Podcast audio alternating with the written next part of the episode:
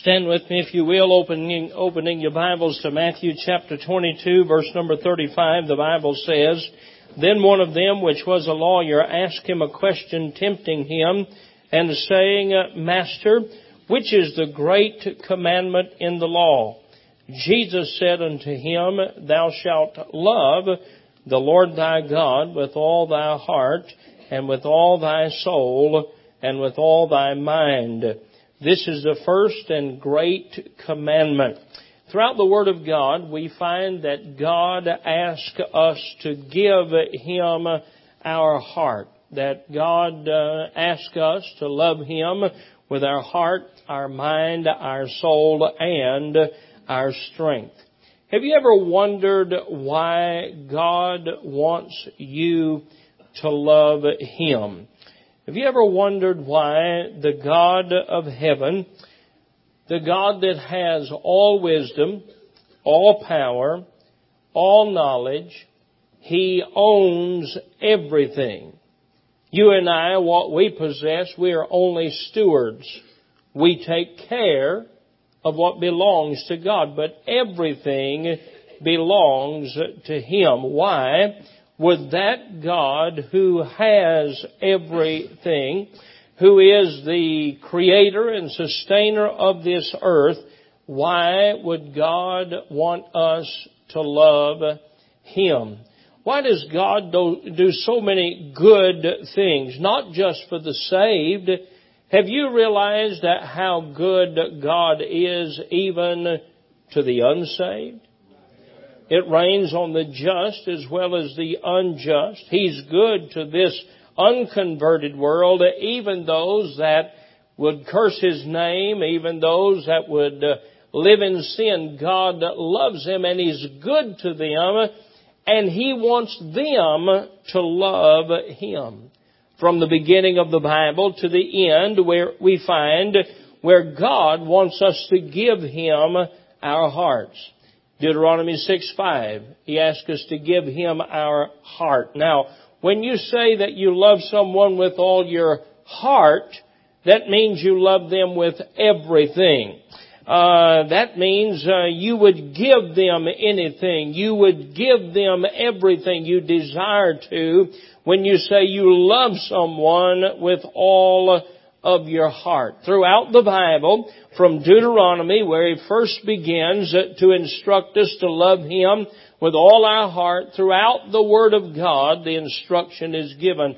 Why does God want us to love him with all our heart? I want you to think about that, and I want to just reason with you for about 20 minutes. Heavenly Father, I ask that you'd help us to see a picture tonight to see an illustration that would affect our lives to the place it would affect our behavior, how we make our decisions, how we think.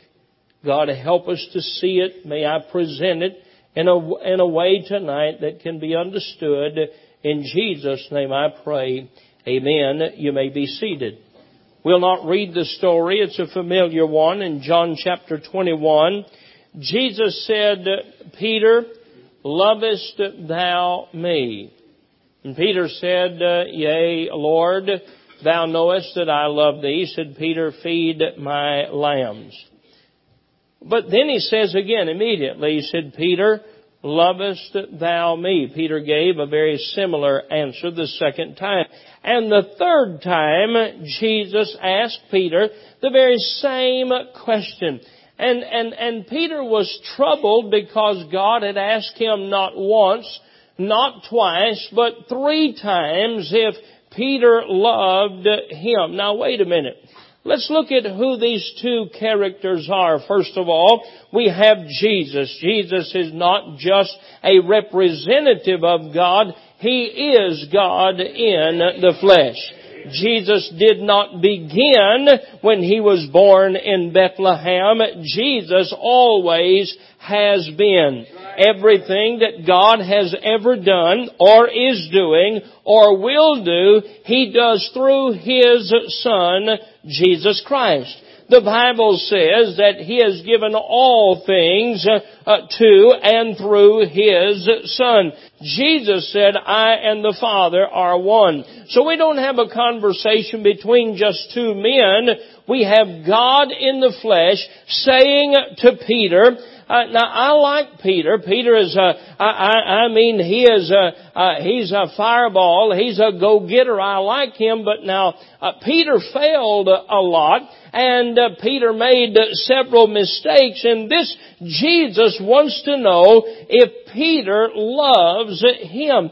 Now why would Jesus care I mean, what is Jesus going to get from Peter that he could not get for himself or he does not have already? Stay with me now. Why is it that there is such a battle for your affection? Why is there such a battle for your attention? Why is there such a battle in our world today for your heart as to who you're going to love? Uh, every morning there is a battle that begins. You know, as we're supposed to surrender ourselves or present ourselves for service, we know, we've heard enough preaching, as he said, we're supposed to read the Word of God. But not every Christian says, Amen, glory to God. I can't wait to get into my Bible. Uh, the truth is, I stagger to the coffee pot the first thing in the morning, and uh, I try to wake up enough so I can read the Bible. And isn't it amazing how you have time to get ready for school, how you have time to uh, brush your teeth and fix your hair and get everything ready for school. Uh, but boy, we just didn't have time to read the Bible. Now, now the truth is, the Bible is not really the issue here. The issue is there is a pulling, there is a struggling for our attention. The devil wants at your heart and God wants your heart. How many would agree that there is a spiritual warfare? There is a battle that goes on for our attention and our affection every day. How many would agree with that? How many would agree that we have to really be careful as we live in this world because it's not an easy thing to guard our eyes. It is not an easy thing to guard our ears. And everywhere we turn, the devil is putting out something to get our attention. Something to steal away our heart from God. Why is it that God wants my heart? Why is it that the devil wants to take my affection and my heart away from God? In the Bible we find that it is important and a principle uh, that the follower give their heart in the relationships of life to the leader. For example, it is important that the heart of the father is connected to the heart of the children. I want my children to love me. I want my children to give me their heart. And in every relationship of life, it is so important that we give our heart to the leader that God has given to us in every good and godly relationship uh, that we have. Now, why is it that there is a constant struggle after our heart, after our affections, after our love and our care? Uh, why? Uh, here is the answer. Here's what I want you to see. God on this side, He wants me to give Him my heart not for what I can give to God, but for what He can give to me. On the other hand, the devil wants my heart not for what he can give to me, but for what he can get from me. Do you know the devil's ultimate goal? Do you know what the devil's ultimate goal is? He wants to be God. And in fact, the Antichrist is going to one day uh, sit down on a throne and according to the book of Daniel commit what is called uh, the abomination of desolation and he wants all of the people of the world and we see this happening in our political system. We see this happening in our religious system of the world. Uh, we're looking for not just a president, but we're looking for a world leader of peace. Uh, we're looking for a religion of peace. Uh, boy, you fundamentalists, you stir up so much trouble and you cause us so many problems. Why can't we all just get along and work together? And we see a movement taking place as prophecy uh, tells us is going to, that we will have a one world religion, a one world government, and the, and the driving force behind that is Satan wants to be God. Now, let me say what I just said again. On this side, we have God.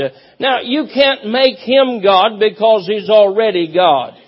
You can't make him king because he's already the king of kings and lord of lords. You can't give to him anything because he owns the cattle on a thousand hills, the wealth in every mine. Uh, you can't give to him something because he is everything. He has everything. All power belongs to Jesus in heaven and in earth. Why would he want me to love him? What can I give Him?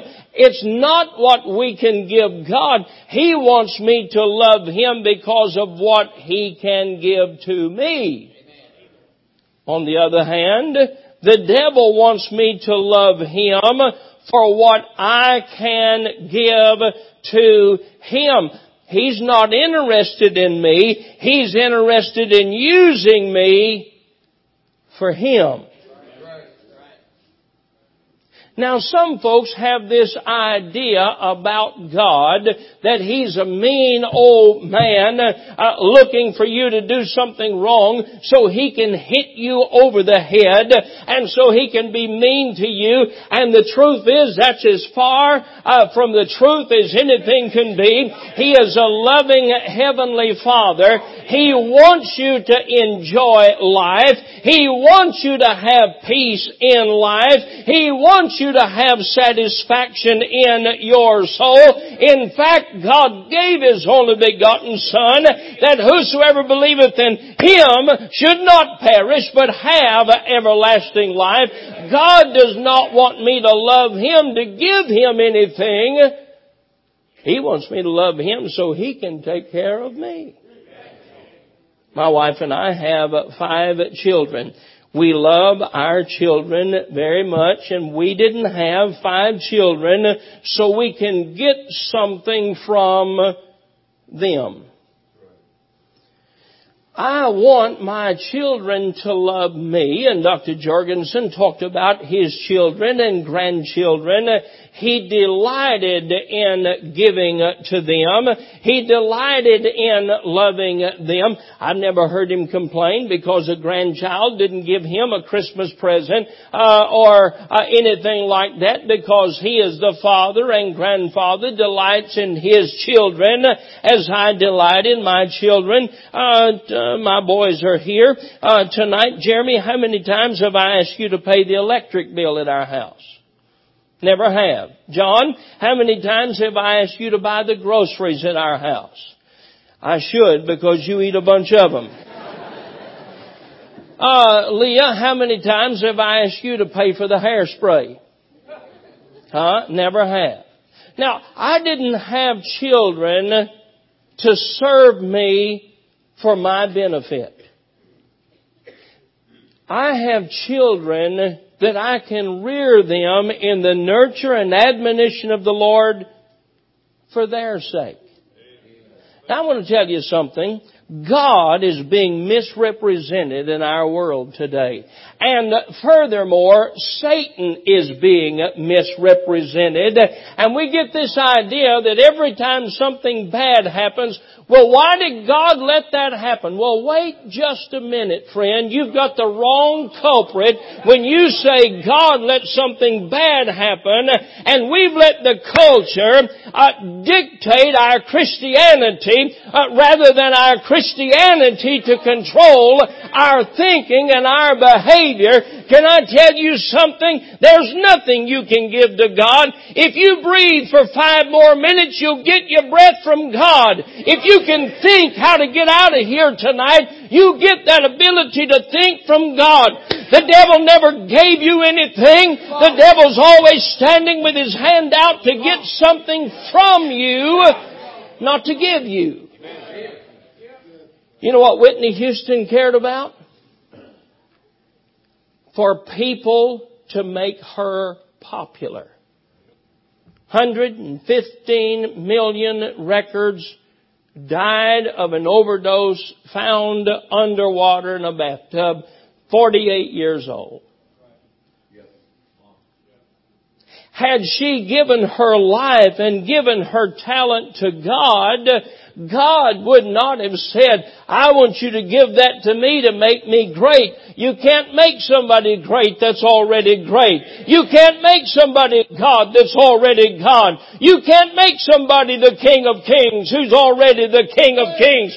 If you give your life and your talent and your ability to God, you're not giving something to Him so He can benefit. Dear friend, He has the power to make the sun to rise in the morning and to set in the evening. He has the power of the hurricane and the tsunami and the, the tornado. He has all of that in His hand. He has the world in His hand. As we heard this morning, I can't do anything for God to benefit Him. All I can do for God is to give Him my heart so He can make my life what He designed it to be. I want you to think of this. When Satan came to the Garden of Eden, he did not go to the Garden of Eden to establish a loving and lasting relationship with Eve. He went to destroy one.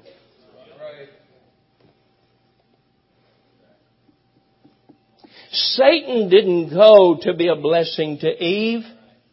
He didn't go say to Eve, if you'll follow me, I'll bless your life and I'll provide for you and I'll give you peace and I'll give you satisfaction. No, he began by attacking the good relationship that you already had with God. Think of this story. King David was a man after God's own heart. David laid down his life uh, for the sheep and I believe that is a picture of God and he said in John chapter 10 uh, that he is a good shepherd and he laid down his life uh, for his sheep and David was a man after God's own heart and he was chosen by God himself and he was loved by the people because of his heart and his love for the people. David cared about Israel. David cared about the people, but wait a minute. Absalom cared not about the people, Absalom cared about the throne. And Absalom worked to steal the heart of the people, not so he could bless the people. They already had a king that loved them. They already had a king that protected them. They already had a king that provided for them. But Absalom worked to steal the heart of the people. Why would he do that? Because he needed the people to make him king. Let me ask you a question. Why would I give a day to the devil? You know what he is? A zero. A failure. Headed for eternity in the lake of fire. He's a deceiver. He's the master deceiver. He's never done anything to me or for me but to lie to me and try to deceive me and to hurt my marriage and to hurt my family and to hurt my church and to hurt my life. But why does He want me to love Him so I can make Him God? Why does God want me to love Him? So He can make me happy in life. Is that simple? Do you know what the work of a harlot does? The work of a harlot is not to build a loving and lasting relationship with a man. It's to, it's to destroy. It's to destroy a good relationship. You know what the devil wants to do? The devil wants you to give him your heart so you can make him God. I already serve somebody. I, I don't have to make him God. He is God. He's a King of Kings. He's the Lord of Lords. He's the provider. He's the lover of my soul. He can give me, He can give me what Donald Trump can afford to buy. He can put within my soul a peace, a comfort, a satisfaction. I don't know if you understand completely how much peace and comfort and satisfaction is worth just yet. But I want to tell you something, dear friend. You'll come to the day, one day that you realize there are a few things worth more than fun and worth more than money and worth more than possessions and that's the peace that's inside our soul. Michael Jackson lived to be the king of pop. He died a wicked and tragic death. You know what it took for him to go to sleep at night? You know he couldn't sleep at night? Sleeping pills were long beyond the ability to help Michael Jackson. If you go over here to any hospital and where they're preparing for surgery in the morning. They have a drug that the anesthesiologist use. There's a lady in our church that is an anesthesiologist. I tell her her job and mine is very similar sometimes. I ask her if all her patients woke up this week and uh, she'll sometimes say, looks to me like pastor, they all woke up today when you finished. She puts a IV in the arm of the patients and it's a medicine to put them asleep while the doctor takes a scalpel and performs some type of a surgery. That's what it took for Michael Jackson to go to sleep at night.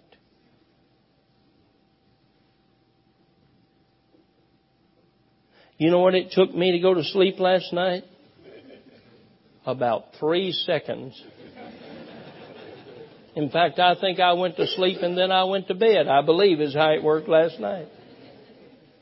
Can I tell you something? Yielded to my Maker and surrendered to His will and presenting my life a living sacrifice to Him, there is a joy, there is a peace, there is a comfort inside my soul that the world can afford and God is not trying to get me to make Him somebody. He's already somebody. Uh, one day every knee will bow and every tongue will confess that Jesus is Lord to the glory of the Father. And one day there'll be a coronation uh, where a throne will be placed on my King of Kings and Lord of Lords. I didn't make him king. He already is king. I just had the great privilege to serve under his command.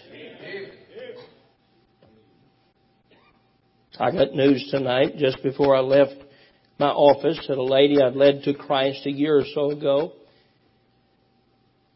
she got out of jail today. She called me from jail last week. She said, Preacher, I, I did exactly what you told me not to do. I started missing church. I started running around with my friends. I ended up right back in jail. Know what her question was tonight? I'm out of jail, but I don't even have any place to go. Wonder why she don't call her buddies. Wonder why she don't call those that gave her her first fix. Wonder why she don't call those rock and roll singers that she took her money and wasted her money on buying their albums. You know why? They don't give a rip about her. They don't care anything, nothing about her. You know how good God is? He picks up not just His obedient, He picks up the broken, the fallen, the hurting, the rebellious. Come unto me, all ye that labor and heavy laden, and I will give you rest for your soul. Come to me. You know why God wants you to love Him? Well, God just wants something out of me. You can't give God anything. I understand we can give Him our life. I understand that. And He wants my love. And He wants my praise. But if I didn't praise Him, the rocks would cry out and praise Him. I just keep the rocks out of business. The truth is, He doesn't need me, really, for anything. And that's just what he preached. I didn't surrender at the end of a rope or at the end of a gun. I saw what a great God. I didn't deserve salvation. God gave His Son. I stood there condemned to death and a devil's hell because I was guilty of sin and God said, I gave my Son to pay your sin debt for you. Would you like to come to heaven rather than go to hell? I'll, I'll, I'll pay for your sin and give you eternal life. Sure. I was a five year old boy and I had enough sense to know I didn't want to go to hell. I was a five year old boy. I had enough sense to know I didn't want to be separated from family and friends. Sure. God says, by the way, I'd like to give you some peace and joy and comfort and purpose and a will and some joy and I'll provide your needs. Really? What do I have to do? Just give your life to me and I'll take care of you. God wants my heart so He can care for me. The devil wants me so I can make him somebody. I'll tell you what, I ain't making bricks for Pharaoh. I said, I'm not going to make bricks for Pharaoh. I found somebody I don't have to make a king. He's already the king. I found somebody I don't have to make rich. He's already rich. Why? It just makes sense to say, yes, sir. Well, I'd be honored to serve you, sir. Heavenly Father, there's a great struggle, a great pull for our affection. We need to pay attention to what's going on. You're not trying to get anything from us.